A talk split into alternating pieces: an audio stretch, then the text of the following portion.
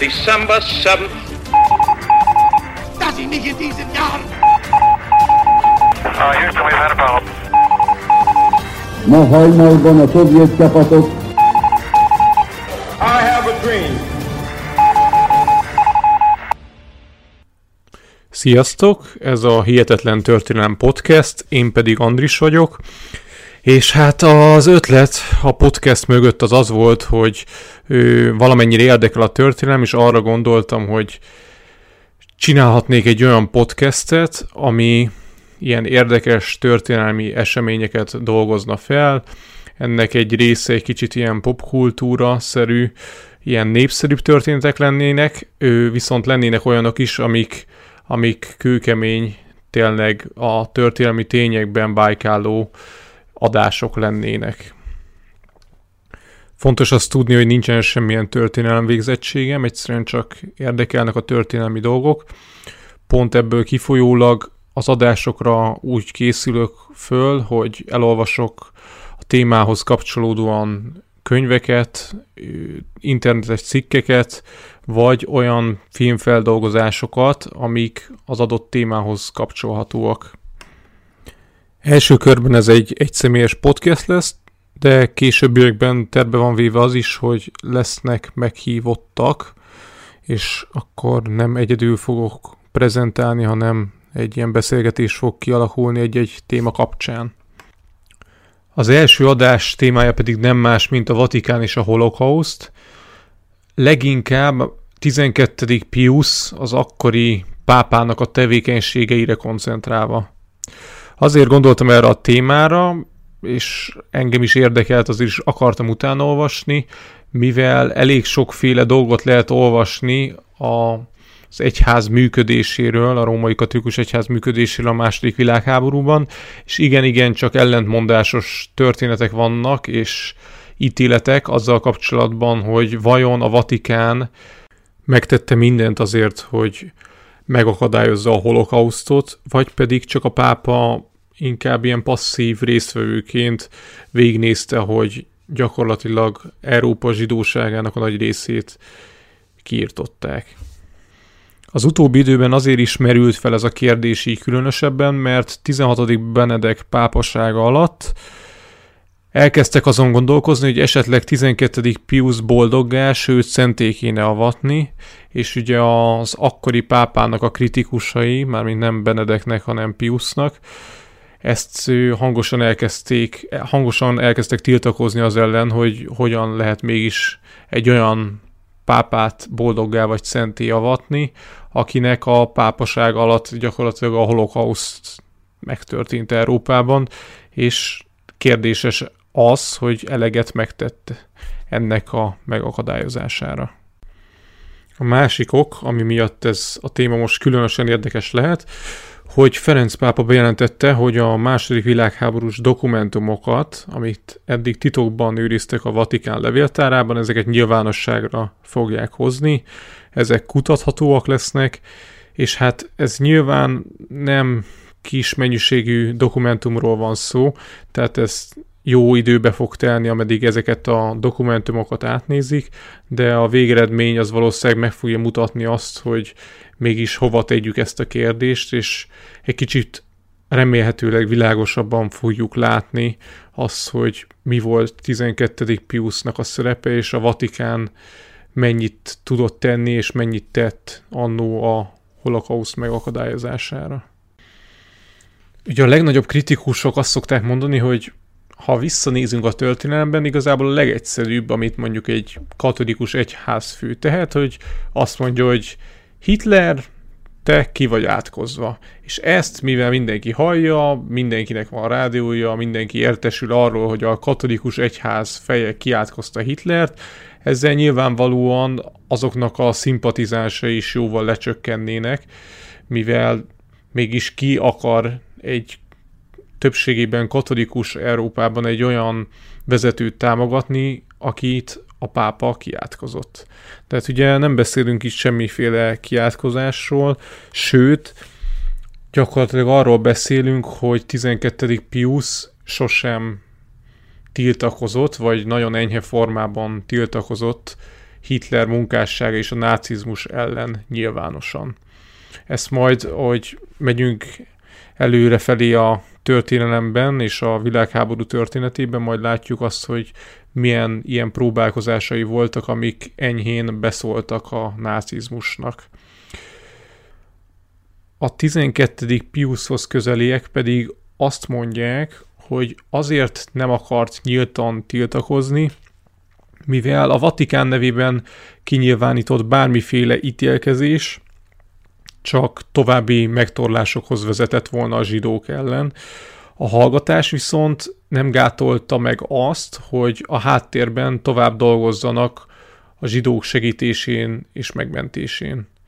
És a pápa azt remélte, hogy ezt a paptársa is fel fogják ismerni, és hallgatásukkal és az akna munkával megpróbálják a legtöbbet segíteni a zsidóknak. Mielőtt jobban belevágunk a témába, fontos azt tisztázni, hogy a fasizmus és a nácizmus között elég nagy különbség volt a fai üldözések szempontjából. Ezt úgy kell érteni, hogy ő, Olaszországban is voltak fai törvények, de azok nem voltak annyira szigorúak, a népesség nem volt annyira antiszemita és zsidó ellenes. Ezt jó példázza az is, hogy Olaszország több minisztere is a 30-as években még zsidó volt, ő, sőt a párton belül is, a fasiszta párton belül is több ő magasrangú ember zsidó származású volt. Ezzel ellentétben Németországban egy sokkal szigorúbb és kiélezettebb ő, helyzet volt, és mivel a Vatikán ugye a Olaszország területén belül helyezkedik el, ő sokkal inkább ezt a kicsit enyhébb fai beállítottságot látta, nem pedig azt a nagyon drasztikusat, ami Németországra volt jellemző. Ahhoz, hogy értsük a Vatikán szerepét, először vissza kell futnunk 1933-ba, amikor a németekkel kötöttek egy megállapodást, a konkordátumot, aminek az volt a célja, vagy hát sok célja volt, de benne le volt fektetve az, hogy külön legyenek kezelve azok a zsidók, akik átkeresztelkedtek a katolikus hitre, tehát azokra ne legyenek érvényesek azok a fai szabályok, amiket Németország hozott, és ezzel egyfajta védettséget is tudtak nyújtani azoknak a zsidóknak, akik átkeresztelkedtek. 11. Piusnak, 12. Pius elődjének volt egy olyan zsidó mentő terve, miszerint 1938-ban, novemberben egy rejtjelezett üzenetet küldött a katolikus egyház összes érsekének, hogy igényeljenek vízumot nem árja a katolikusoknak is. Pius célja az volt, hogy ne csak azoknak adjanak, akik áttértek, hanem lehetőleg ezt terjesszék ki minél inkább, és minél több zsidó is tudjon így vízumot igényelni. A pápa ezen rendelkezés a kristály éjszakát követően volt, nem sokkal, ami egy az állam által gerjesztett atrocitás hullám volt Németországban, amikor is sok zsinagógát és zsidóboltot rongáltak meg és gyújtottak fel, anélkül, hogy bárki a rendőrség részéről közbeavatkozott volna. 2001-ben nyilvánosságra hoztak egy olyan dokumentumot, mely szerint akár 200 ezer ember is emigrálhatott ezeknek a nem ária katolikusoknak kiállított vízumoknak köszönhetően. A kristály éjszakát követően ugye a zsidók egyre inkább kilátástalannak érezték a helyzetüket, és egy jó részük úgy érezte, hogy ideje lenne elhagyni az országot, viszont ehhez ugyebár vízumra volt szükségük, amit akkor nem volt annyira egyszerű megszerezni. Pius levele azt próbálta elősegíteni, hogy olyan zsidók is, akiknek nincsen semmilyen katolikus kötődésük, könnyebben jussanak vízumhoz az egyház segítségével. Ezt a 200 ezeres számot egyébként több helyen is meg lehet találni az interneten, viszont ez eléggé megkérdőjelezhető, valamint azt nem teljesen értem, hogy a németeknek vajon hogyan nem tűnt volna fel, hogyha kristályészakát követően az egyik hétről a másikra tömegesen jelennek meg olyan vízumok, amik átkeresztelkedett zsidók részére lett kiállítva. A források igencsak ellentmondásosak, máshol arról lehet olvasni, hogy csak megpróbált ezt a 200 ezer vízumot eljutatni a zsidókhoz, de ebben nem járt sikerrel. Ugyanakkor azt is megemlítik, hogy az Európából kijutott zsidók jó része nem tudhatja azt, hogy a Vatikán hatására kapta-e meg a vízumot, vagy amúgy is megkapta volna.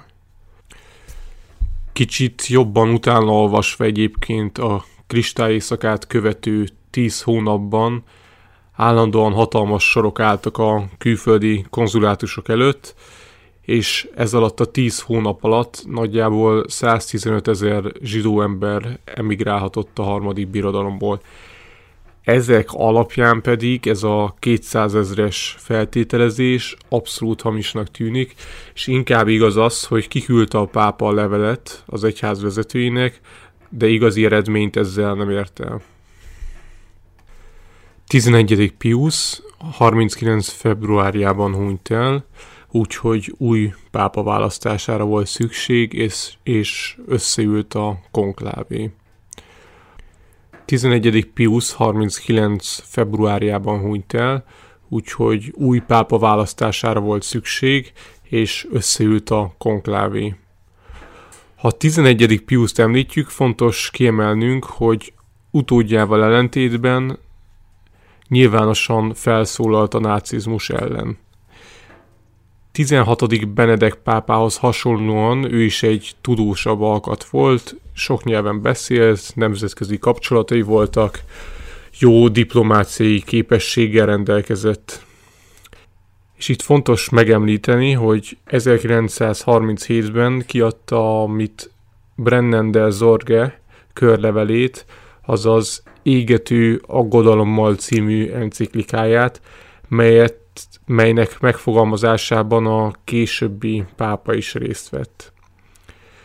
Ez az enciklika eltért az általános latin nyelvű körlevelektől, és német nyelven íródott, és a körlevelekhez híven ki kellett hirdetni minden katolikus templomokban ennek a tartalmát. Gyakorlatilag azt tartalmazta, hogy a németek nem tartják be a konkordátum szabályait, sérelmek érik a vallásos oktatás, stb. stb. De ami most részünkről fontos, hogy elítélte a fajelméletet, hihetetlen, hogyan sikerült a gestapo elől eltitkolni ennek a 300 ezer nyomtatott példánynak a létét, mielőtt felolvasták volna őket a templomokba. Másnap a gestapo emberei kimentek a plébányákra és begyűjtöttek minden példányt, azoknak a kiadóknak, akik ezeknek a nyomtatásában részt vettek, azokat pedig bezáratták. Egy rövid részlet pedig így szól a pápai körlevélből, aki fajt a népet, vagy az államot, vagy az államformát, az államhatalom hordozóit, vagy az emberi közösség egyéb alapértékeit, amelyek a földi élet keretein belül lényeges és tiszteletre méltó helyet foglalnak el, kiemeli földi értéksorrendjükből, és mindennek, még a vallási értékeknek is legfőbb zsinormértékévé teszi, és bálvágyimádóan isteníti, az felforgatja és meghamisítja a dolgoknak Istentől alkotott és megszabott rendjét. Idézet vége. Egy ilyen kiélezett helyzetben, amikor ha bár még nem volt küszöbön a háború, viszont minden világhatalom azt érezte, hogy megfelelő és erőskezű pápát kell választani, hatalmas figyelemmel kísérték a 11. Pius halála utáni pápa választás menetét. Ennek köszönhetően a francia bíboros kiszivárogtatott eredményeiből tudhatjuk azt, hogy hogyan zajlott ez. Az első körben Pacelli a későbbi 12. Pius pápa 28 szavazatot kapott, míg a másik két esélyes pedig 19, illetve 15 szavazatot. A pápa választásoknak kétharmados többséggel lehet nyerni, melyben Pacelli a harmadik szavazáson ezt végül is sikeresen abszolválta is. Tíz nappal később a pápa megkoronázására több mint egy millió ember gyűlt össze a Szent Péter téren. A pápa választás eredményének a világ békepárti nagyhatalmai általánosságba véve örültek, mivel 12. Pius személyében olyan pápa került trónra, aki ötvözte a vallásos pápát és a politikai pápát egy szemében. Alig került a tiarra a pápa fejére, három nappal később a németek bevonultak Prágába, a litvánoktól és a lengyelektől pedig területeket követeltek a németek. A pápa mindenről jó volt tájékoztatva, és figyelemmel kísérte az eseményeket. A háború kitörését megelőző két hétben minden erejével azon volt a pápa, hogy feloldja a lengyelek és németek között húzódó feszültséget. A feszültség fő forrása az volt, hogy Németország Gdanskot vissza akarta csatolni a harmadik birodalomhoz. Franciaország és Anglia nagykövetei tájékoztatták arról Hitlert, hogy amennyiben megtámadja Lengyelországot, abban az esetben hatat üzennek nekik. Érezhető volt, hogy küszöbön áll a háború. Amikor 1939. szeptember 1-én Németország megtámadta Lengyelországot, a pápát a rezidencián érte a hír, és első dolga az volt, hogy lement imádkozni a kápolnájába, melyhez több vatikáni egyházi személy is csatlakozott. Ezt követően egy rejtjelezett üzenetet küldött a Varsói nunciusának, azaz pápai követének, hogy azonnal kezdjenek el kidolgozni egy olyan tervet a lengyelországi zsidók megmentésére, aminek az volt a lényege, hogy lehetőleg az akkor még biztonságosnak számító Olaszországba tudjanak átjönni a zsidók, és innen menekülhessenek akár Palesztinába, akár más külföldi országokba. Ugyanez nap a francia nagykövet azt kérte a Szentszéktől, hogy ítélje el nyilvánosan a német agressziót, mire az volt a válasz, idézem, a dokumentumok és a tények önmagukért beszélnek. Idézet vége. Az viszont feltetőleg részben a pápának köszönhető, hogy Olaszország nem lépett be rögtön a háborúba. Fontos hangsúlyozni, hogy annak ellenére nem ítélte el a háborút, hogy Németországban már évek óta vallásellenes döntéseket hoztak.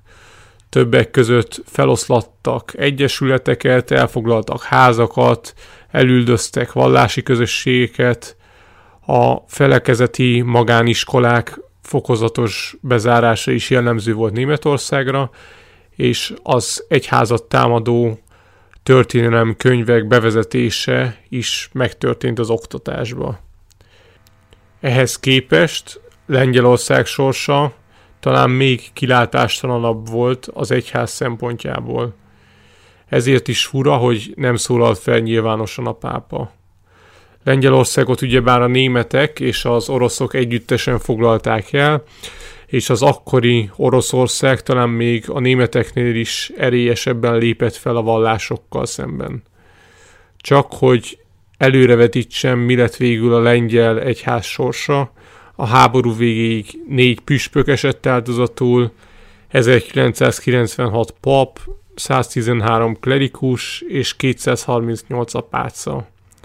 Valamint koncentráci- koncentrációs táborba került 3642 pap, 389 klerikus, 341 szerzetes és 1117 apáca. Például Poznan városában, ami egy 200 ezeres város, a háború végére már csak négy darab pap volt. A háború végéig sokszor érkezett segédkiáltás a lengyel katolikus egyház elnyomása kapcsán a Vatikánba, sőt, a püspökök sokszor olyan levelet írtak őszentségének, ami arról szólt, hogy már maga a hívő közösség kételkedett és kérdőjelezte meg a pápa és a szentszék hallgatását a lengyel helyzettel kapcsolatban. Idézet. A Várteland katolikus népessége újra meg újra felteszi a kérdést, hogy vajon a pápa nem tud-e segíteni, és hogy vajon miért hallgat. Idézet vége. Várteland az egy Lengyelországnak egy régióját hívták így, gyakorlatilag egy ilyen Magyarországhoz képest egy ilyen több megyényi területnek volt ez a neve a németek megszállása után. Még ha nyilvános ítélkezés nem is lehetséges, a Varterland katolikusai mégis úgy hiszik, hogy a pápa erőteljes tiltakozása a német kormánynál nem lenne hatástalan.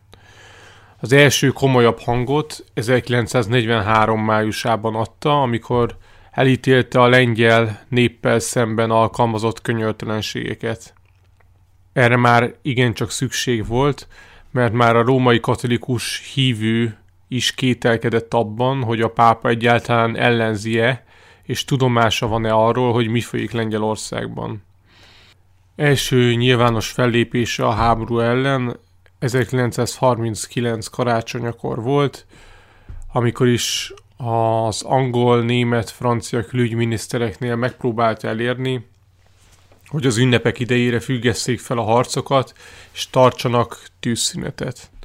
Ez a próbálkozás kudarcba fulladt, ugyanis mindegyik külügyminiszter visszautasította a pápa kérését. 1940. május 10-én a németek lerohanták Belgiumot, Hollandiát, Luxemburgot és Franciaországot. Még aznap személyes tárgyalást kért a francia külügyminiszter a Vatikántól, francia kormány nem titkolt követelésének az oka az volt, hogy nyilvánosan ítéljék el az offenzívát. Idézett a Vatikánnak küldött levélből. Másfelől fontos, hogy az elítélés olyan kellőképpen erős és kifejező formában hangozzék el, hogy az olasz közvéleményt arra az útra vezesse, amelyen a közvélemény fenntartásához együtt kell működniük az erkölcsi és politikai jellegű érveknek, valamint a dinasztikus kapcsolatoknak, melyet Belgiumot és Olaszországot összekapcsolják. Idézet vége. Ugyanez nap Roosevelt követe, Belgium követe, és Anglia követe audenciát kért a Vatikánban, aminek nyilvánvaló célja az volt, hogy ugyanazt kérjék a pápától, mint a franciák. Több piszkozat is elkészült, de végül Pius három táviratot írt, Belgium királyának, Hollandia királynőjének és Luxemburg hercegnőjének.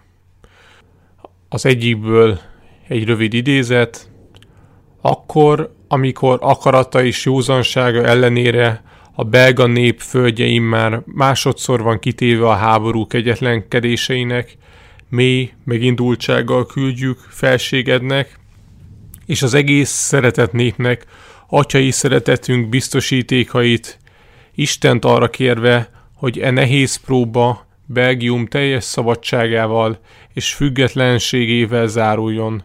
Szívből adjuk felségedre és népére apostoli áldásunkat. Idézet vége. A másik két uralkodónak is hasonló levelet írt, melyben biztosította őket ugyanerről, és a vatikáni újságban is megjelentek ezek a levelek címoldalon.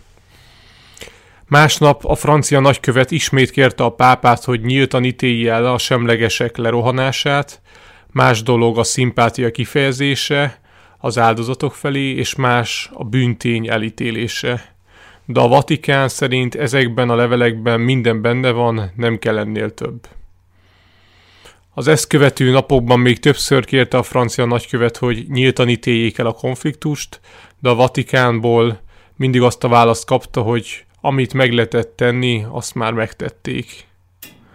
Mivel az olaszok háborúba lépése is a küszöbön állt, ezért a francia katolikus felsővezetés is egy levélben kérte a pápát, hogy lépjen valamit, de Pius erre is nemleges választ adott, az ezt követő napokban még többször kérte a francia nagykövet, hogy nyíltan ítéljék el a konfliktus, de a Vatikánból mindig azt a választ kapta, hogy amit meg lehetett tenni, azt már megtették.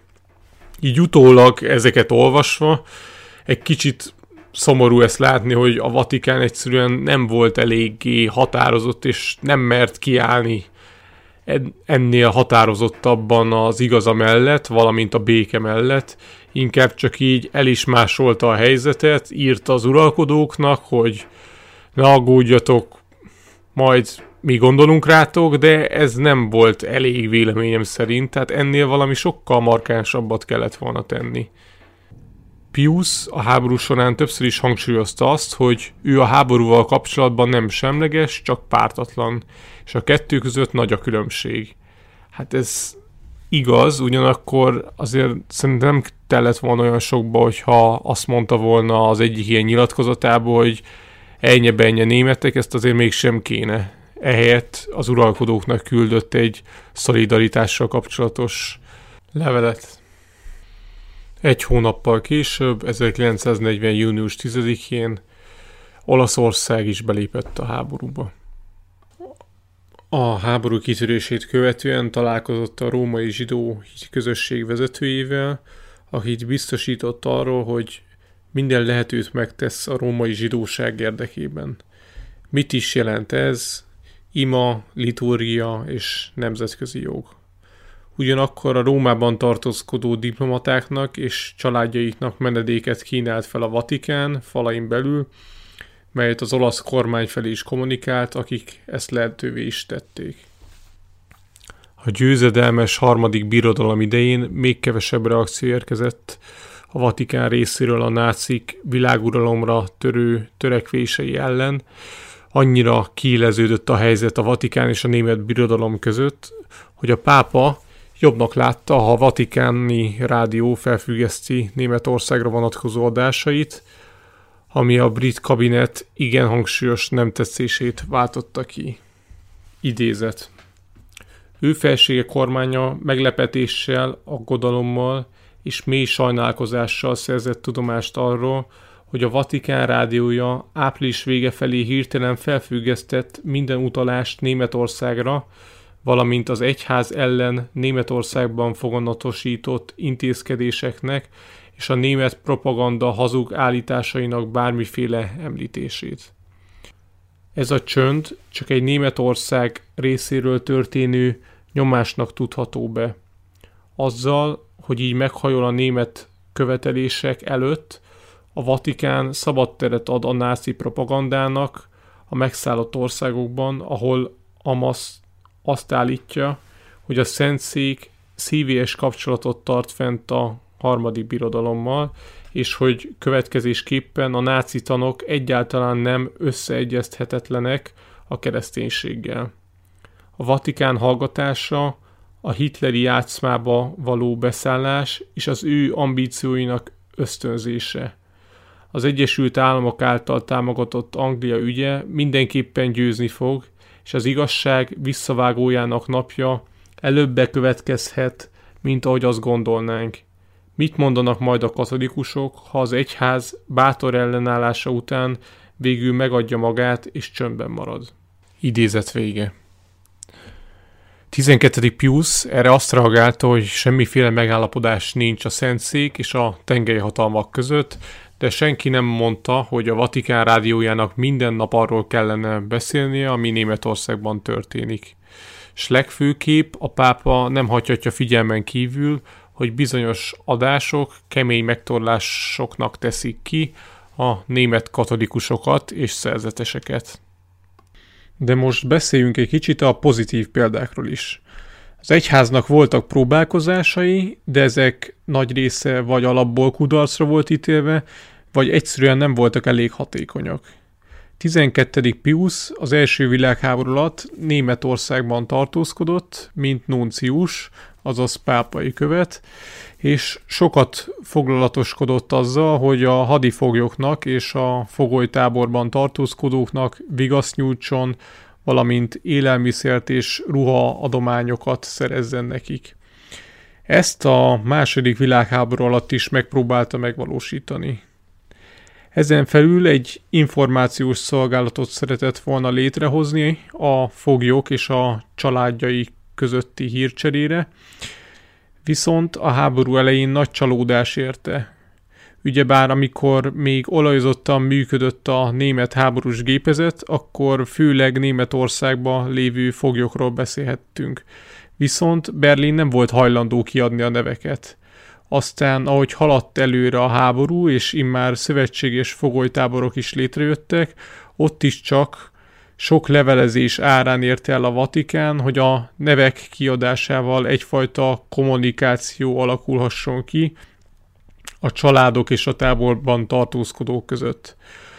Azért sem akartak ebben teret engedni a Vatikánnak, mivel elvileg ez a nemzetközi Vöröskereszt privilégiuma volt, ennek ellenére 43 végére már 120 ezer névről adtak tájékoztatást a Vatikáni rádión keresztül, és körülbelül 42 ezer csomagot juttattak el a foglyokhoz. A szentszék alapvetően legfőképp a nem árja zsidókat próbálta segíteni, ennek két oka volt. Az egyik, hogy ezek nyilvánvalóan átkeresztelkedett zsidók voltak, azaz már elvileg a Vatikánhoz tartoztak, a másik ok pedig, hogy a zsidó segélyszervezetek őket nem támogatták semmivel, mivel úgymond már nem számítottak zsidónak, tehát kicsit hontalanok voltak.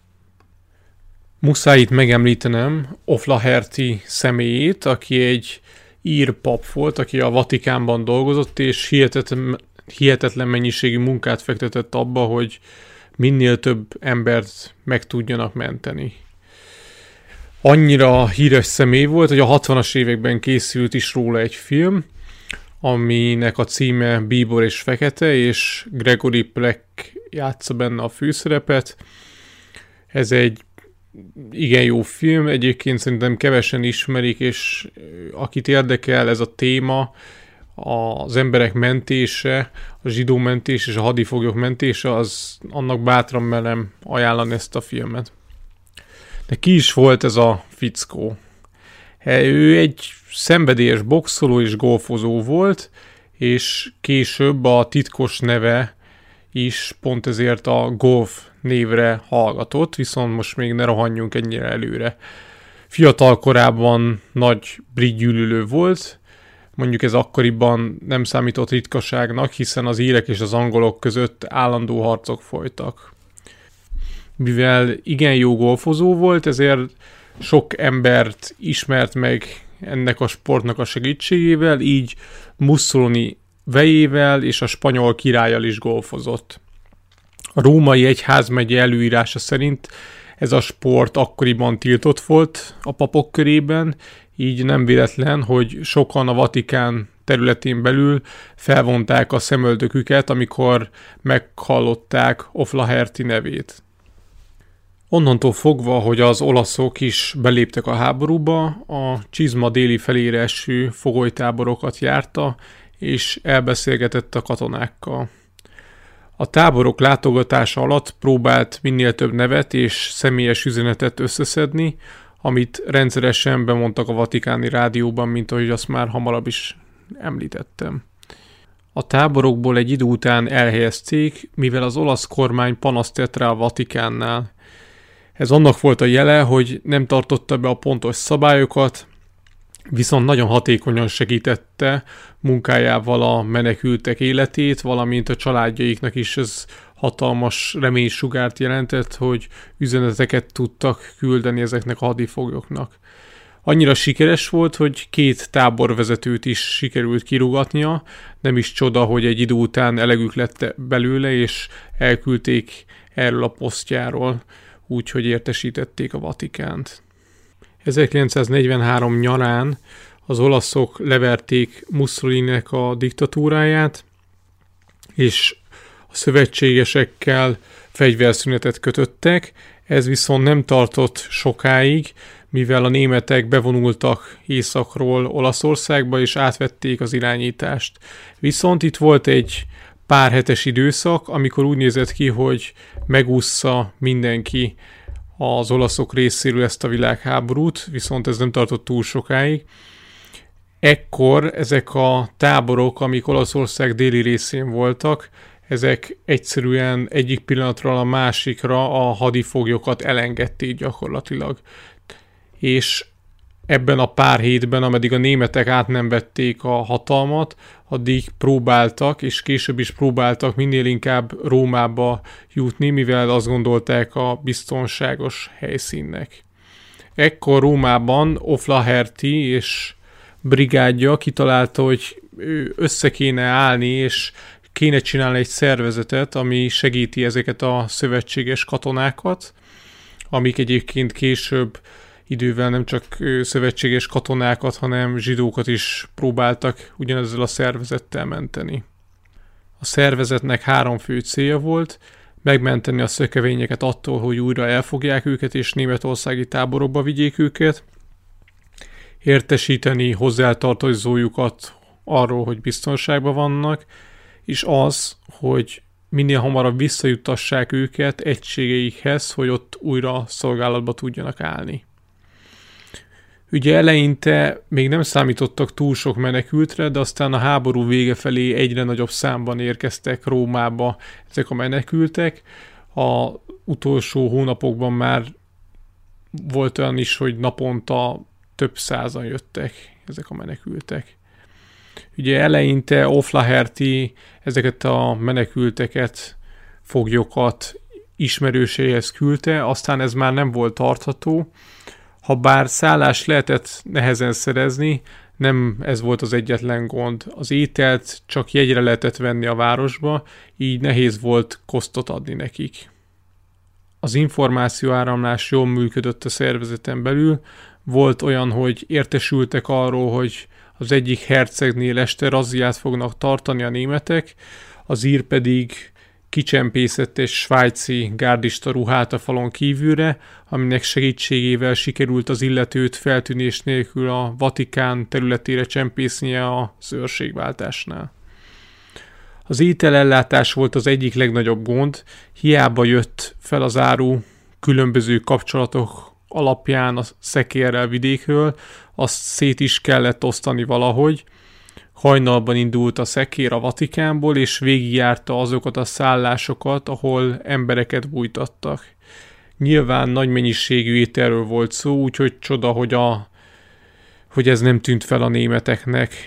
Később már azt a tervet eszelték ki, hogy egyszerűbb az a megoldás, hogyha a házfőnökök, akik bújtatják az embereket, ők vannak közvetlen kapcsolatban a fekete piacsal, így elég volt csak a pénz, pénzösszegeket eljuttatni a házakhoz.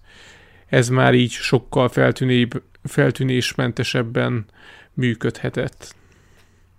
A délről északra szökő foglyok igen rossz ruhákban jártak, így nagyon feltűnő volt az, hogyha valaki nagyon koszlott ruhában volt, hogy ott valami nem stimmelhet. Pont ezért fontos volt az, hogy minél hamarabb lábbeliket tudjanak nekik szerezni, amivel akár vissza is tudnak jutni eredeti egységeikhez. Ez a háború alatt nem volt egyszerű. Viszont az egyik leleményes figura arra lett figyelmes, hogy a Vatikán mögött volt pont a Waffen SS-nek a cipőjavító raktára, és onnan aztán, amikor ez kiderült, szépen lassan esténként egy-egy zsák cipőt mindig kicsempésztek, és azokat juttatták el a foglyoknak. A nevek kicsempészése sem volt egyszerű. A Rómában rejtőzködő több ezer katona nevét egy mikrofilmbe rejtették, majd egy sütibe tették ezt, amivel feltűnés nélkül el lehetett jutni az amerikai csapatokhoz. A süti elküldésétől számítva pár héttel a BBC rádió bemondott egy olyan titkos jelet az adásban, ami azt jelentette, hogy megérkezett az üzenet. Habár a pár hét eltelt alatt már teljesen megnőtt a Rómában tartózkodók száma, úgyhogy ezek nem voltak annyira pontos levek már akkor. A bújtatott katonáknak meg volt adva, hogy minden áron, akár életük kockáztatásával is tartsák biztonságban befogadójukat. Ha elkaptak olyan olaszt, aki katonát rejtegetett, akkor rögtön kivégezték. Szerencsére a hálózat jól működött, és előre tudtak értesíteni, hogyha razzia következett, de így is előfordult, hogy nem kaptak ilyen fülest, és ilyenkor jöttek a problémásabb esetek. Egy ilyen eset volt, hogy a portás lélek szakadva rohant fel a máltai nőhöz, aki hónapok óta rendszeresen katonákat rejtegetett, most éppen öten voltak nála.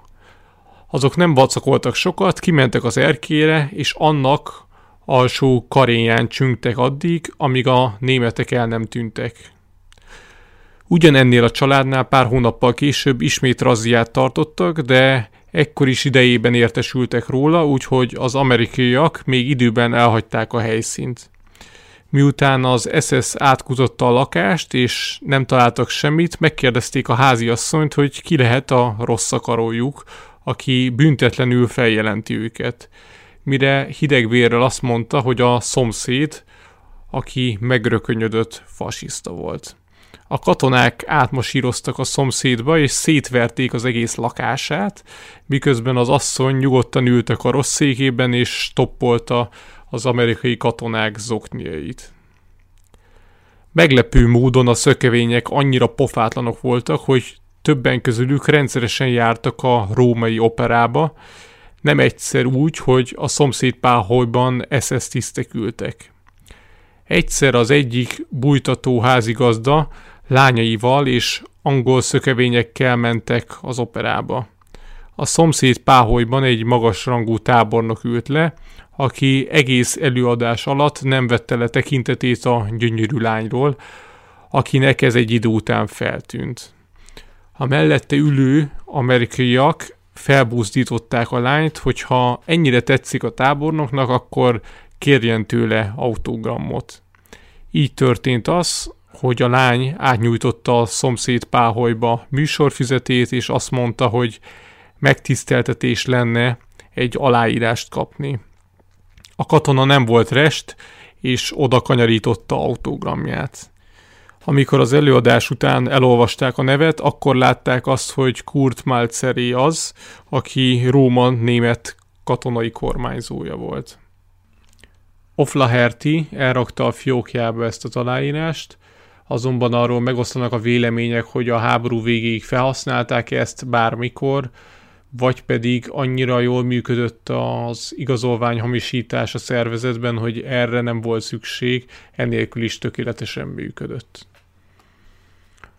A római angol követ nem nagyon tudott feltűnően segítséget nyújtani neki, de anyagilag tudta támogatni a missziót.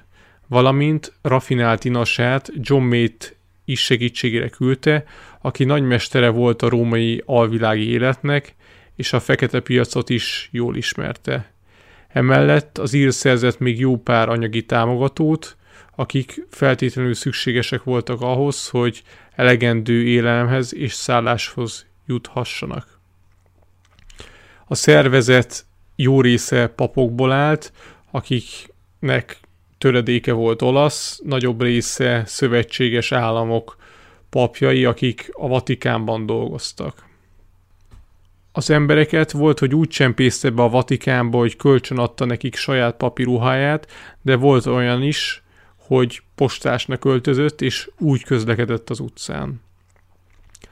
A pénz kérdése igen kényes volt, ezért rendszeresen járni kellett a támogatókhoz, hogy hiányolják az elfogyott pénzt. Az egyik ilyen alkalommal Pampilli herceghez ment, akitől már régebben is kapott, azonban az SS tagjainak ki volt adva, hogy figyeljék a palotát, melyben Pampili herceg élt. Amint belépett a házba, értesítették a gestapo parancsnokát, Kaplert, aki a helyszínre sietett és körbezáratta a házat. Ez alatt Oflaherty megkapta a szükséges pénzt, és lassan indult volna, amikor felfedezték az ablakon kitekintve, hogy nagy bajban van. A németek már az ajtón dörömböltek. Az ír kettős léptekkel leszaladt a pincébe, hogy ott esetleg talál rejtek helyet. Egyszer csak arra lett figyelmes, hogy zaj jön a pince egyik végéből, Odament, és látta, hogy fény is szüremkedik be a lyukon. Éppen töltötték fel a herceg téli szénállományát egy lyukon keresztül. Felmászott a szénkupac tetejére, és kinézett az ablakon. Két rakodó munkás pakolta a szenet, és megrökönyödve nézték a németeket az utcán, akik sorfalat álltak a ház körül.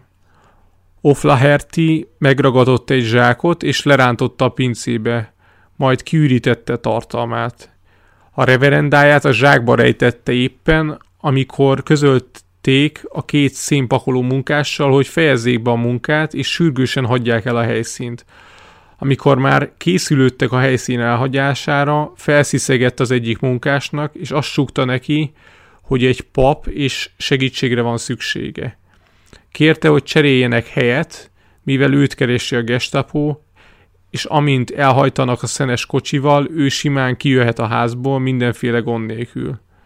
Nem tudta, hogy fog reagálni a munkás, de eddigre már az olaszok elég német ellenesek voltak, úgyhogy reménykedhetett. Az ember végül segített, beugrott a pincébe és helyet cseréltek. Oflaherty pedig egy nagy zsákot cipelve a vállán, arcát minél jobban eltakarva elhagyta a helyszínt.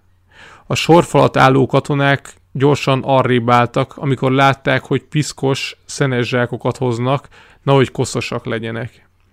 Az senkinek nem tűnt fel, hogy miért cipel teli szenes zsákot. Az utcán a hóna alá csapta a zsákot, és megkereste a legközelebbi templomot, ahova bemenekült. Ott át tudott töltözni és megtisztálkodni, majd utána visszament a Vatikánba. Pár órával később felhívta a herceget, hogy érdeklődjön. Aki elmondta, hogy két órán keresztül keresték, végül azt hagyták meg neki, hogy ha találkozna vele, akkor mondja meg neki, hogy Kapler, a római gestapó vezetője személyesen fog elszórakozni vele a helyi náci börtönben. Sokszor átjártak az SSS-én, de a németek is egyre gyakrabban állítottak csapdát a föld alatti szerveződésnek. Pár elkapott ember által sikerült kideríteni, hogy az ír állhat az egész szervezet mögött. A Vatikán olyan szinten próbálta megőrizni függetlenségét, hogy ők szóltak már Oflahertinek, hogy most már húzódjon egy kicsit a háttérbe, mert túl sok lesz belőle. Ugyanakkor a német vatikáni követ is figyelmeztette, hogy túlfeszítette a húrt, és most már, ha bármikor meglátják a Vatikánon kívül, akkor rögtön le fogják tartóztatni a németek. Pontos számadatok nem állnak rendelkezésre, de azt lehet mondani, hogy nagyjából 5000 szövetséges katonát sikerült Oflaherty-nek és a bandájának megmentenie, és közel ugyanennyi zsidó menekültet sikerült az egyháznak elbújtatni a Rómában a vészterhes időkben. Az ír háború utáni két fő tevékenysége, hogy Kaplert, a gestapónak volt vezetőjét, rendszeresen látogatta a börtönben, majd ő volt az, aki meg is keresztelte. A másik pedig, hogy Rómától nem messze, ahova golfozni járt, talált több romos épületet, aminek a környékén közép-európai menekültek éltek.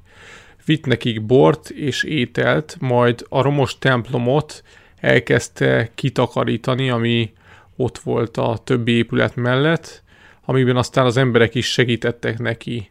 Egy idő után rendszeresen járt ki erre a helyre, és közösséget szervezett, majd vasárnaponként misézett is.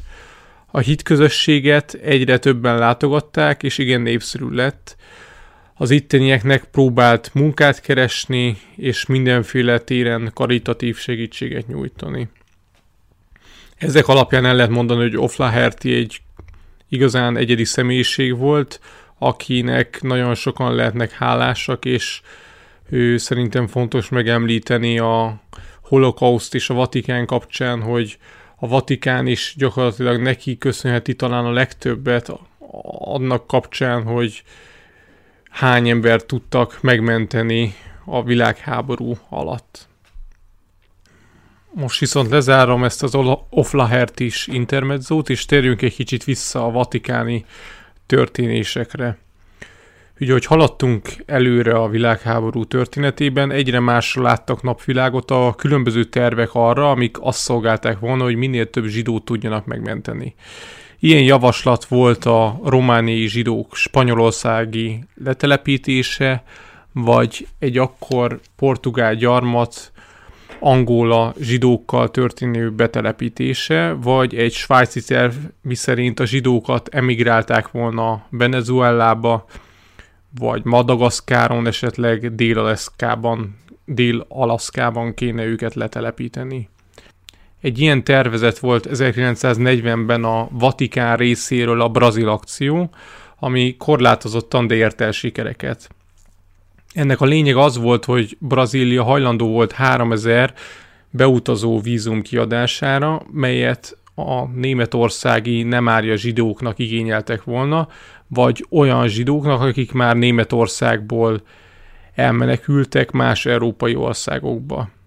Viszont a bürokratikus rendszer és Németország próbálta megakadályozni minden áron ezek.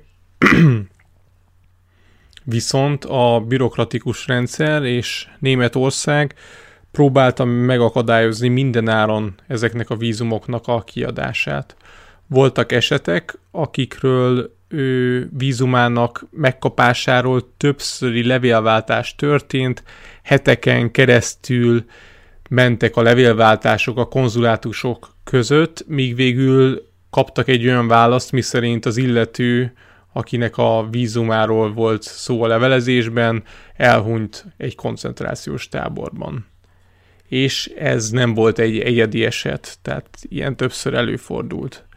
A helyzetet csak nehezítette az, hogy egy idő után nem volt elegendő a sima vízum Dél-Amerikába, hanem átutazó vízumra is szükség volt, például ha menekült például Portugálián keresztül akarta elhagyni Európát, akkor erre egy külön átutazó vízumra volt szükség. Márpedig a kiutazás szinte mindig egy független európai államon keresztül történt.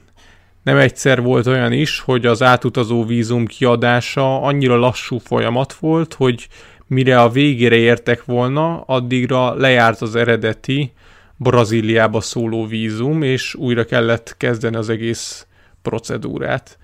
Összességében még bonyolultabb és kilátástalanabb lett a helyzet, annyira, hogy 41 novemberében fel is függesztették a programot. Ezen rövid időszak alatt nagyjából ezer embert sikerült kimenteni, ami összességében egy nagyon elenyésző szám. A Vatikánnak 1942-ben már biztos tudomása volt a koncentrációs táborok létezéséről. Egy Berlinből Rómába visszatérő tanácsos, a vatikáni államtitkársághoz írt jelentése erről egyértelműen tanúskodik. Idézet. Mivel minden zsidót nem tudtak összegyűjteni a gettókban, ezért koncentrációs táborokba vitték őket, ahol nagyon nehéz soruk van. Kevés élelmet adnak nekik, kivételesen nehéz munkát végeznek, ami igen hamar a halálba viszi őket.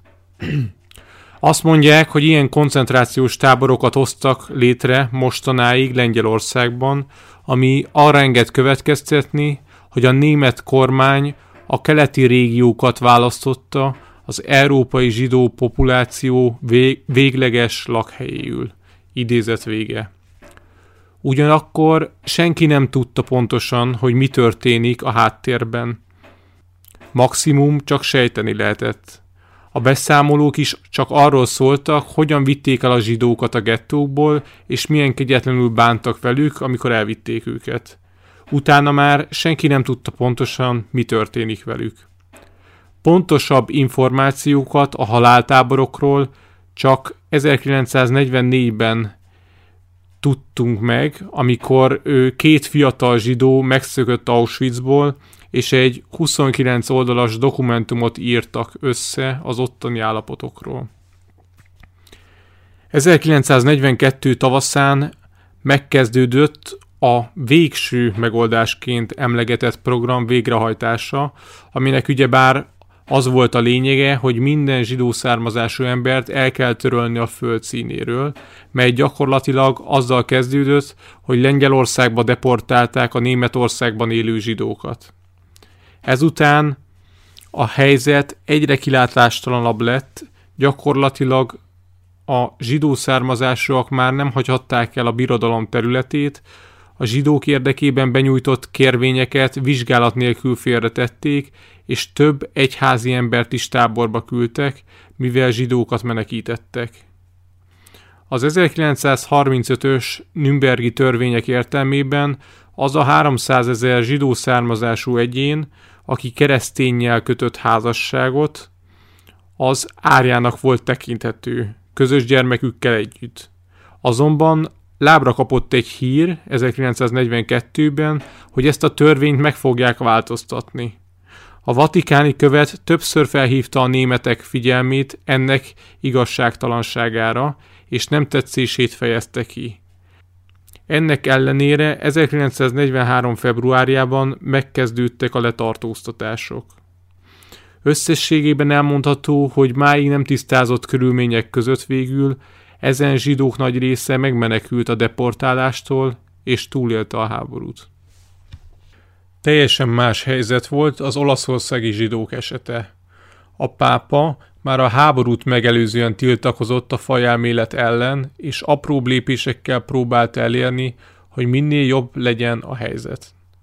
Néhány esetben elérte a megszorítások aloli mentességet, emigrálási engedélyt, vagy azt, hogy internáló táborokba kerüljenek idézőjelben csak, ahol emberségesebb állapotok uralkodtak a koncentrációs táborokhoz képest. Annyival jobb volt az olasz helyzet, mint máshol, hogy a környező országokból, például Horvátországból ide próbáltak meg átjönni a zsidók, mert itt több esélyt láttak a túlélésre. Ez egészen 1941-ig volt így, utána Olaszország már nem fogadott több zsidót, viszont elutasította azok kiadatását, akik már az ország területén tartózkodtak.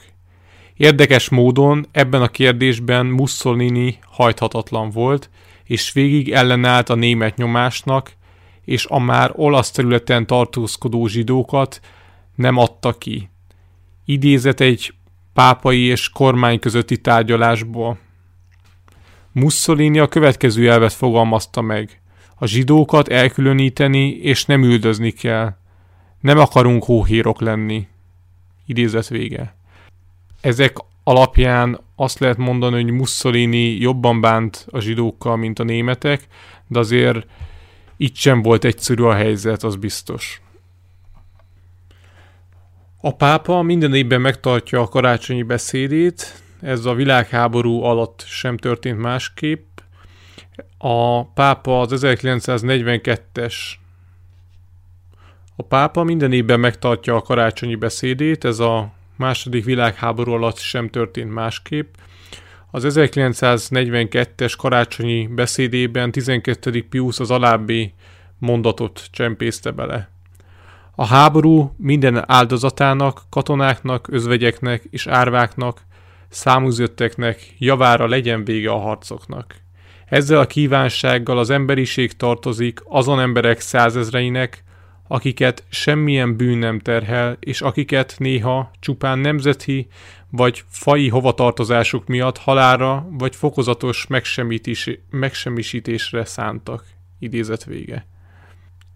Ez egy igen erős mondat, és mutatja azt, hogy Piusnak mi volt a vélemény, és mi mellett próbált kiállni, ugyanakkor egy probléma van csak vele, az, hogy ez egy 15 oldalas beszédben volt egyetlen egy mondat, ami a nácik kegyetlenségére és a végső megoldásra utalt. Ezt leszámítva a többi részben erről nem esett szó. És 1942. decemberében járunk, amikor már a szövetségesek például Észak-Afrikában már egész sikeresen és jól álltak, úgyhogy ennél egy kicsit talán bátrabb is lehetett volna Pius, és egy hosszabb részt is ennek szentelhetett volna, mint hogy 15 oldalon egy fél mondat szerepeljen arról, hogy ennyi benye, hogy bánnak az emberek a szegény zsidókkal. Róma bombázása váratlanul érte a lakókat. Körülbelül ezer ártatlan ember hunyt el, és egy híres templom is odaveszett. A pápa mélységesen fel volt háborodva, és az volt az első dolga, hogy kiment a Vatikánból a háború kezdete óta először, és a romok között sétálva próbálta bátorítani az embereket. A pápa felháborodására a szövetségesek csak azt mondták, hogy akkor is felháborodhatott volna, amikor 1940-ben a németek bombázták Londont, és több templom is odaveszett. 43 nyarán a szövetségesek partra szálltak Szicíliában, és megkezdték Olaszország déli részének felszabadítását. A Dulcét, Mussolinit megbuktatták. Szeptemberben fegyverszünetet kötöttek az olaszok, ami természetesen a németeknek nem tetszett, úgyhogy elkezdtek északról bevonulni, mint ahogy azt már Oflaherty történeténél is említettem. Rómát szeptembertől a németek irányították, ami egészen 1944. júniusáig tartott, amikor a szövetségeseknek sikerült a várost felszabadítania. Ebben a kilenc hónapban a németek itt is bevezették a szigorúbb antiszemita rendelkezéseket. Hogy lássuk, mennyire szigorúak voltak az intézkedések, egy utcára kifüggesztett poszternek a tartalmát fogom felolvasni, amit akkor függesztettek ki, miután elfoglalták a németek a várost és átvették a hatalmat az olaszoktól. Szökött hadifoglyok befogadásáért vagy segítségért halál. Rádióadó birtoklásáért halál. Evakuált területek fosztogatásáért halál munkából való szökésért, illetve a munka szabotálásáért halál. Kényszermunka elvárások nem teljesítéséért halál. Lakcímváltozás hatóságoknál történő be nem, jelentes, be, be nem jelentéséért 20 év börtön.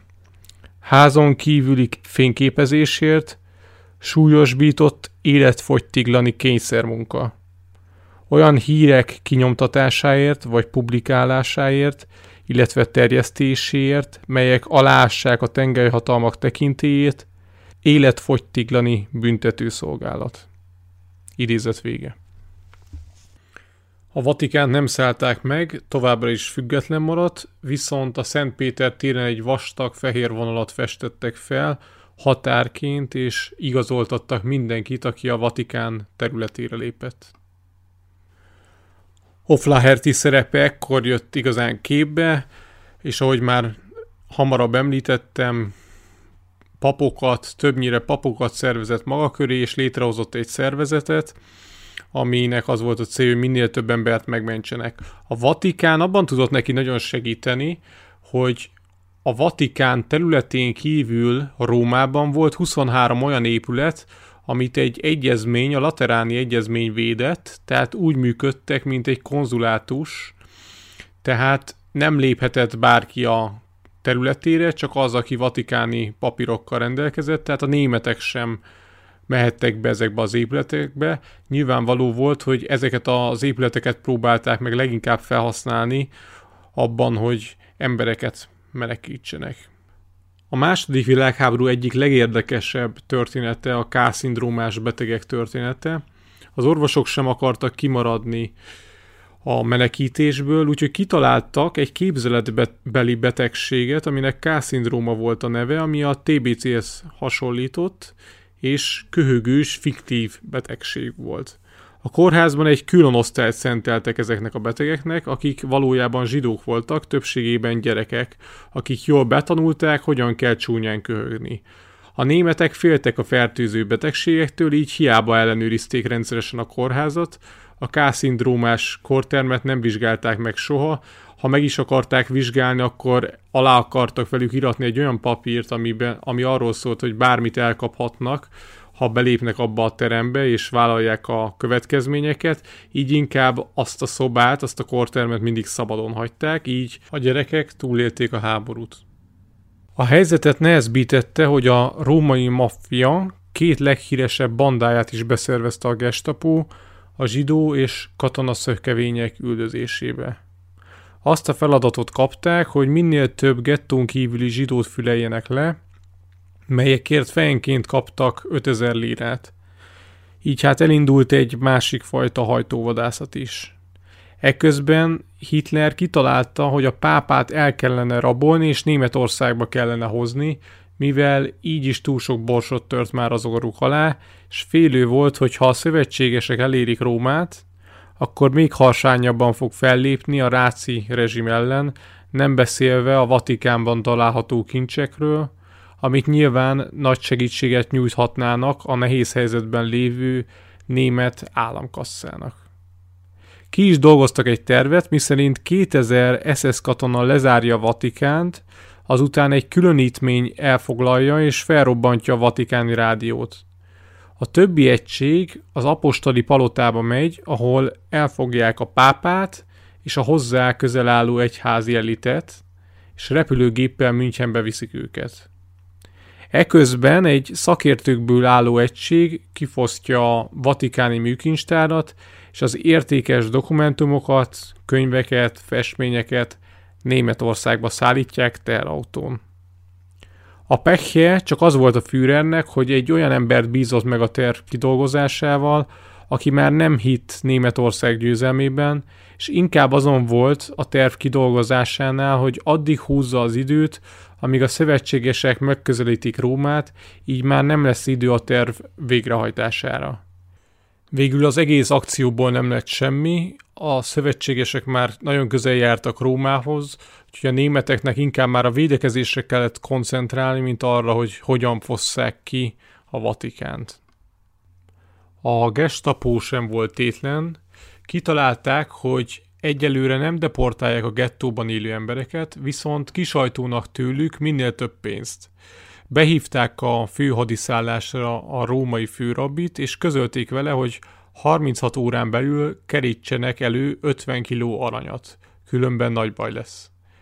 Ez akkoriban próbáltam utána járni, hogy ez mennyi lehetett, ez kb. 300 millió forintnak megfelelő lírát jelentett. A rabbi jobbnak látta nem visszautasítani a kérést, viszont 36 óra az igen kevésnek tűnt, úgyhogy megkérte a németeket, hogy ezt bővítsék fel 48 órára. A németek azt mondták, hogy ha nem sikerül összegyűjteni, akkor ne számítsanak semmi jóra a zsidók. A helyi lakosságnak sikerült összegyűjteni 35 kiló aranyat, viszont az idő lejárt előtt 12 órával már látszódott, hogy nem lesz meg a szükséges mennyiség, hiába mérték le többször is, még mindig hiányzott 15 kiló arany. Ekkor döntöttek úgy, hogy a Vatikán segítségét kérik, akik viszonylag gyakorlatilag rögtön úgy döntöttek, hogy a hiányzó résszel kiegészítik a gyűjtést. Ezt a történetet az interneten nagyon sok helyen meg lehet találni, de mindenhol mást írnak. Van, ahol azt írják, hogy a Vatikán rögtön megadta a 15 kiló aranyat mindenféle gondolkozás nélkül. Van, hogy valahol azt írják, hogy csak úgy adta meg, hogyha arról adnak egy elismervényt, és majd a háború után ezt behajtják, sőt, valahol még olyat is lehetett olvasni, hogy kamatos kamatot kértek az aranyért.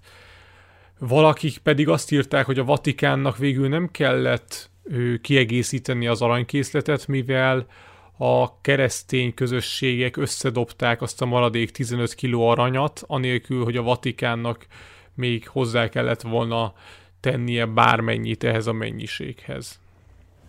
Az már valószínűleg sosem fog kiderülni, hogy mi történt pontosan, de az biztos, hogy a gestapónak volt egy ilyen undorító húzása, amikor a zsidóktól aranyban kért pénzt, a, ezzel elhitetve velük, hogyha ezt megkapja, akkor semmi bántódásuk nem fog esni. Az aranygyűjtés csak előjáték volt a tényleges razzia lebonyolítására a gettó területén. Hitler parancsba adta, hogy a római zsidókat is haláltáborba kell küldeni. Külön erre a célra Rómába küldött egy Juden akcióban tapasztalt német tisztet, Daneckert. Céljuk az volt, hogy a gettó lakói ne sejtsék, hogy valójában hova utaznak. Ezt a célt szolgálta a razia során kiosztott brosúra is, ami az alábbiakat tartalmazta. Önt és családját, valamint a háztartásában élő összes zsidót elszállítjuk. A következőket kell magával hoznia. legalább 8 napi élelem, élelmiszerjegy füzetek, személyi igazolvány. Magával hozhat még egy kis kézi bőröndöt, személyes holmikkal, ruhával, takaróval, stb. Pénzt és ékszert. Csukja be és zárja le a lakást, házat. A kulcsot hozza magával. Nincs ok arra, amiért a munkaképteleneket, még akár a legsúlyosabb eseteket is hátra kellene hagyni. A táborban vannak gyengélkedő szobák. E lap átadása után 20 perccel a családnak indulásra készen kell állnia. A razi előtt már a zsidók és más katonai menekültek jelentős részét sikerült titokban elszállásolni kolostorokban és monostorokban. Róma zsidó népessége a háború előtt olyan 9000 főre volt tehető, ezeknek egy része a megszállás előtt már hónapokkal vagy évekkel elhagyták Rómát, így pontos számokat nem tudunk. A feltételezett számok szerint Rómában 3000 zsidót és 4000 hadifoglyot bújtattak a kolostorokban a hatóságok elől. A római razia során a pápa inkább információszerzése törekedett, mint hogy az eseményeket leállítsa. A történelmi források azt mutatják, hogy a német vatikáni követtől és a rendőrök vezetőjétől próbált érdeklődni a nap folyamán, hogy mi történik pontosan. Papjait pedig arra utasította, hogy értesítsék a már, a már rejtőzködő zsidókat és az ezzel érintett egyházi intézményeket. A szövetséges országok nagyköveténél azzal érdeklődött, hogy ők fognak-e tiltakozni az események ellen. Hiába sok érdeklődés, tényleges aktív cselekedet nem történt. Másnap a Vatikán külügyminisztere berendelte a vatikáni német követet, ahol azt mondta neki, hogy a humanitás és a keresztény írgalom jegyében Németország külügyminiszterének Ribbentropnak a segítségével állítsák le a razziát. A vatikáni német nagykövet erre azt mondta, hatékonyabb lenne, ha a pápa hajlandó volna nyilvánosan tiltakozni a deportálás ellen. Hogy ezután a két diplomata között milyen beszélgetés is zajlott le, az vitatárgya. A pápai követ visszaemlékezése szerint ezt mondta a németnek. Emlékeztettem őt arra, hogy a Szentszéknek nem áll szándékában olyan pozícióba kerülni, amelyben tiltakoznia szükséges. Amennyiben azonban a Szentszék erre kényszerül, akkor a következményeket az isteni gondviselésre bízom. Idézet vége. Ezek alapján mindenki maga vonja le ebből a következtetéseket. Az események gyorsan történtek. A pápai kerekasztal összeült és alulról jövő kezdeményezésre kitalálták, hogy írni kellene egy vatikáni tiltakozó levelet, amit eljuttatnak Berlinbe, hát ha elérnek valamit. A levélhez viszont nem a pápa adta a nevét, hanem egy püspök, és kikötötték azt, hogy nem lehet a levelet vatikáni levelező papír írni, hanem a német püspök által vezetett kollégium levelező lapjára vagy levélpapírjára. A pápát kritizálók ezt bizonyítékként interpretálták, miszerint a pápa nem óhajtotta, hogy belekeverjék a zsidók sorsának ügyébe. A levelet elvitték a római német tábornoknak, aki továbbította Berlin felé. A levél annyira nem volt egyértelmű, hogy a vatikáni német nagykövet még küldött egy külön üzenetet is Berlinbe, amiben azt taglalta, hogy az előbb kiküldött levél az a hivatalos vatikáni állásfoglalás, és azt kezdeményezte, hogy a zsidókat Olaszországban vigyék kényszermunkára, ne külföldön. A levélre sosem érkezett válasz. Viszont a helyi zsidó közösség vezetője, akinek sikerült elrejtőznie még a razzi előtt, írt egy hosszú levelet a pápának, hogy tegyen meg mindent azért, hogy megmentsék a zsidókat a deportálástól. A pap, akivel beszélt, biztosította, hogy a pápa már mindent megtett. Ennek ellenére a zsidó írásának volt egy olyan része, ami arról beszélt, hogy a gettóban élnek átkeresztelkedettek is, akikre elvileg nem vonatkozik a megkülönböztető törvény. Erre eddig senki nem gondolt. A németeket gyorsan felkereste a Vatikán, és ezzel sikerült is 274 nem zsidó foglyot szabadon bocsátatni. A többi fogoly két nappal később elindult az ötnapos vonatútra, ami Auschwitzba vezetett.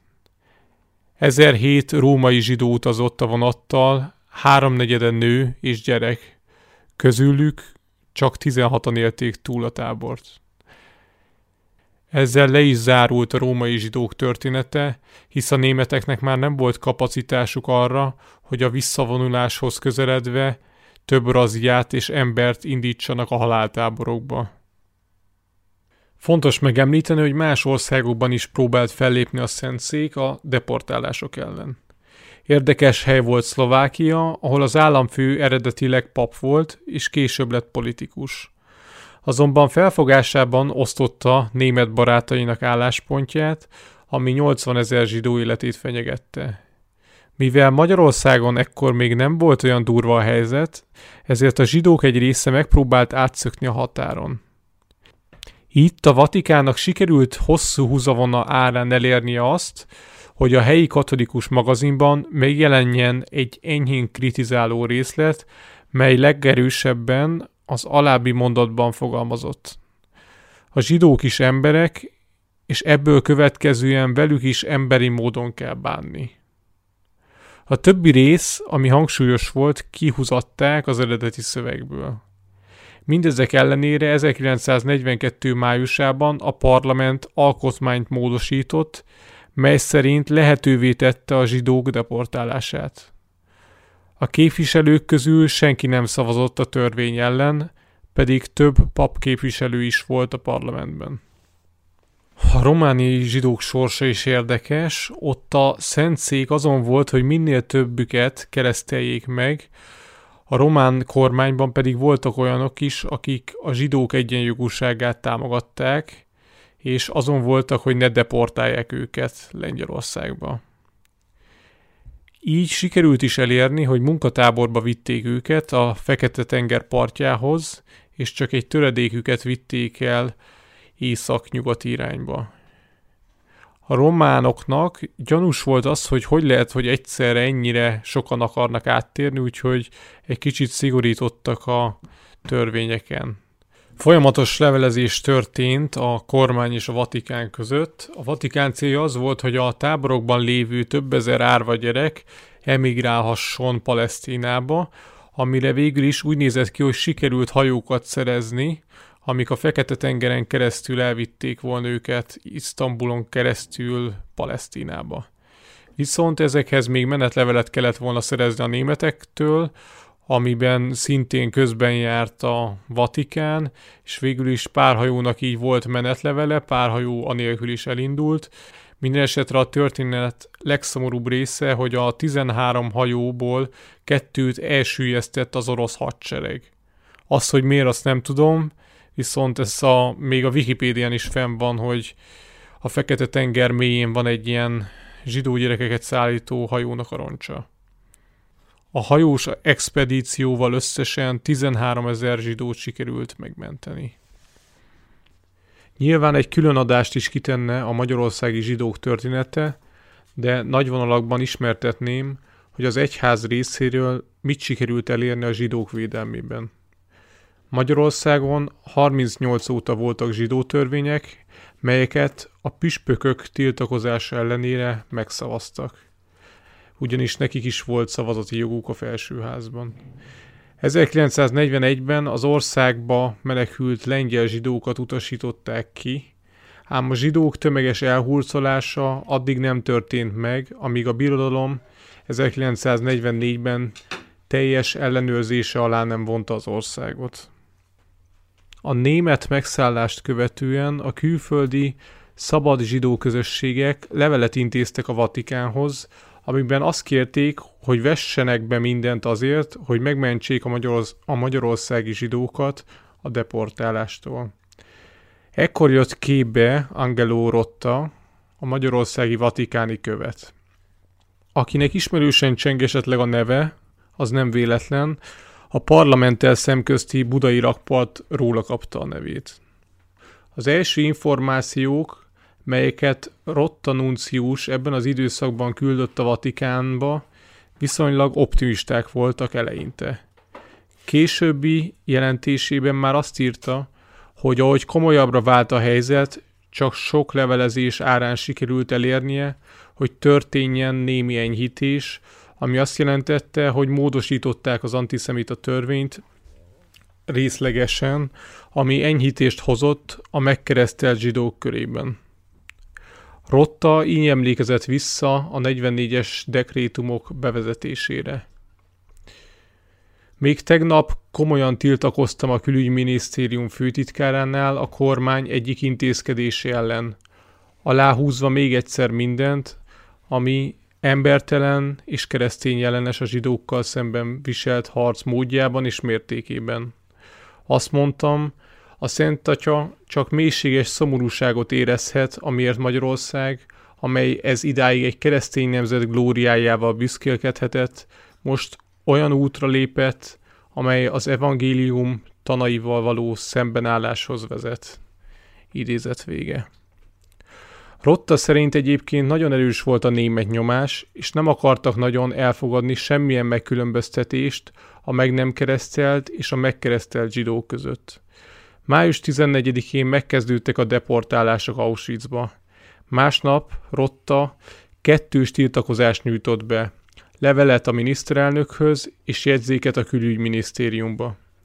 Az emberek üldözése kizárólag fai hovatartozásuk miatt a természetes jog megsértése, írta Rotta.